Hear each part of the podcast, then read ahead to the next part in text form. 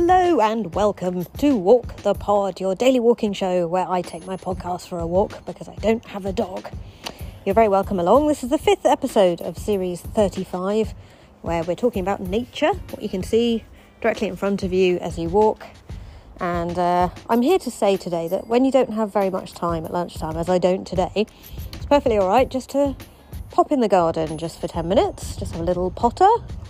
So I'll be talking about what I can see in my southwest London garden on this freezing day in March, which is supposed to be the beginning of spring, but actually it's freezing, freezing. I can see Hooper the cat in the window looking at me from upstairs, and my bird feeder on the glass door, and next door's cat on a table arranged in a little piece of concrete out here on the patio. Welcome to Walk the Pod.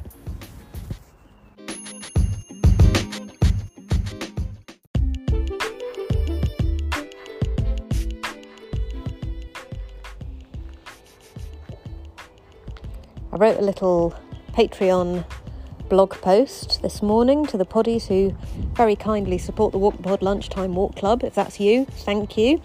The blog post was on the subject of go with the flow, something which I thought I had come up with independently, believe it or not. I was thinking to myself, no, it's really good just to uh, go where the uh, the work seems like the least effort, you know, work with the people who are the easiest to work with, and sort of just just avoid working with people who are very very difficult to work with because it's just like pushing a massive boulder up a hill, isn't it? And I thought to myself, yeah, that's go with the flow, and then realised that that is, of course, a very well known phrase already, and I have not made up something incredibly wise and useful there. I've just simply come up with a cliche on my own.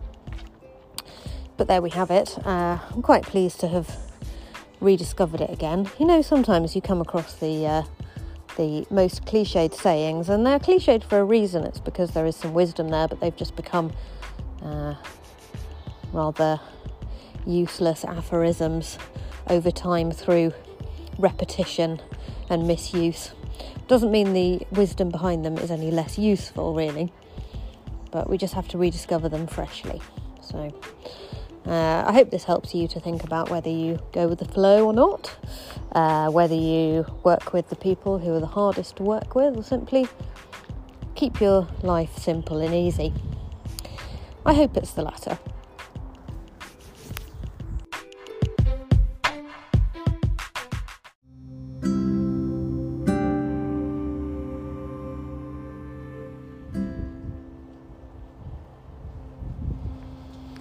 What can I see directly in front of me? Well, next door's cat has leapt down off the table now and is stalking ahead of me with its white legs and grey body with black markings on it. His name is Martin, apparently, and he's just rolling over now, just in case I feel like going to tickle him or cuddle him or give him a little pet. Martin, you gonna let me cuddle you a little bit or not? He seems seems reasonably friendly. There we go. There we go. Oh, he's doing another little roll over now, just to seem to show me that he's being very, very, very friendly and open to being petted. So he got some pets for that. He may have got some dreamies off Sam or the Superior of Cats just now, which I think is that is actually pandering to the to the to the competition, isn't it? because we really want our cats to feel like this garden is theirs. But uh, no, we've just given in to the cuteness of Martin, who's very happy to be petted a little bit. He's sitting on our barbecue, uh, which is sort of, sort of just just in the garden. It's not really got a home yet.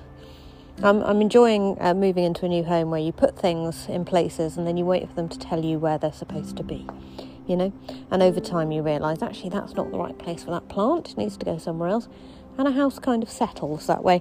I'm not somebody who's good at vision, you know? Some people walk into a room and they're like, right, we're going to have this piece of furniture here, that thing over there, we're going to have lamps and colour coordinated, matching, patterned fabrics.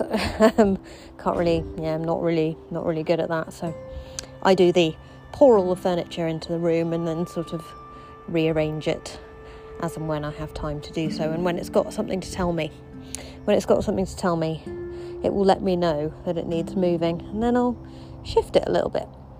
The kids are very moved by the fact that the new house has gold taps everywhere. Now, I would say I'm not sure they are actual made of gold taps, but they seem to think they are, and I'm encouraged to sort of uh, just to go with it and agree with them. Even though they're not gold poddies, they're literally not gold. Um, but, well, maybe they are. I don't know. Uh, it's actually very cold today, I have to say. When I was about to go out and record the pod in the garden, Sam, Mother Superior of Cat, said, You're going to need another coat, and kindly handed me hers, so I'm wrapped up in that now for my little potterings. I would love to hear where you potter, so if you've got some nature that you walk in at lunchtime, do send me a voice note about it. I'd love to hear about it. Walkthepod.com. Press the button mark message, leave me 59 seconds of your beautiful voice. Um, if you'd like to listen to my dad's podcast, it's called Unmaking Sense and it's very, very fascinating. He's talking all about AI and chatbots and things at the moment, building his own chatbots. He's very clever, uh, well beyond anything I can even conceive of. I don't know how to even start doing that.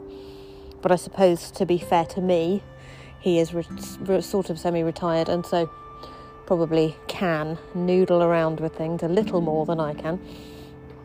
I have to do the day job, the study that I've got to do, etc. That's my excuse, and I'm sticking to it. Why I haven't built myself a a special chatbot to help me with everything. Um, but yeah, Unmaking Sense. You can find it on Spotify. It's very good, and it's actually a walking podcast. He quite often records while he's walking. So if you enjoy Walk the Pod, you might also enjoy Unmaking Sense.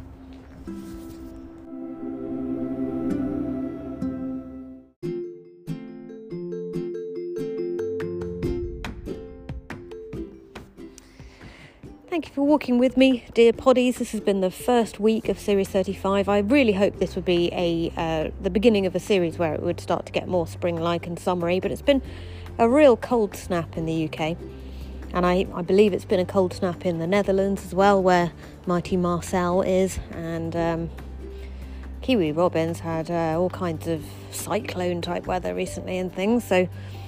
Uh, but most recent voice note was in 20 degrees, so that was that was nice to hear. Uh, please send me your own nature notes, walkthepod.com. Press the button mark message, leave me 59 seconds of your beautiful voice. I would love to see you in the Walk the Pod Lunchtime Walk Club. If you'd like to join, you can do that by going to patreon.com forward slash Rachel Wheely. Have a look at my tiers of support. They're all named after sort of fitness things. So one is Fit for Life, and one is Movement Mavericks, and one is um, Stepping Stones. The idea is that if you join the Walk the Pod Lunchtime Walk Club, you'll be joining a bunch of people who make a daily walk part of their routine. And the best way to embed a, a routine that you want to embed in your life is to surround yourself by people who do that same thing. So that's that's the idea behind it. Join the likes of Mighty Marcel, Kiwi Rob, Laura on the Beds Bucks border, the mothership walking the beautiful Malvern Hills, Helen, maker of things, Hannah, runner of trails, Sam, mother superior of cats, all those legendary walkers. And we've been joined recently by Hilary from Trundle, uh, who's a fantastic human. Uh, just very delighted to have made Hilary's acquaintance over the last few months.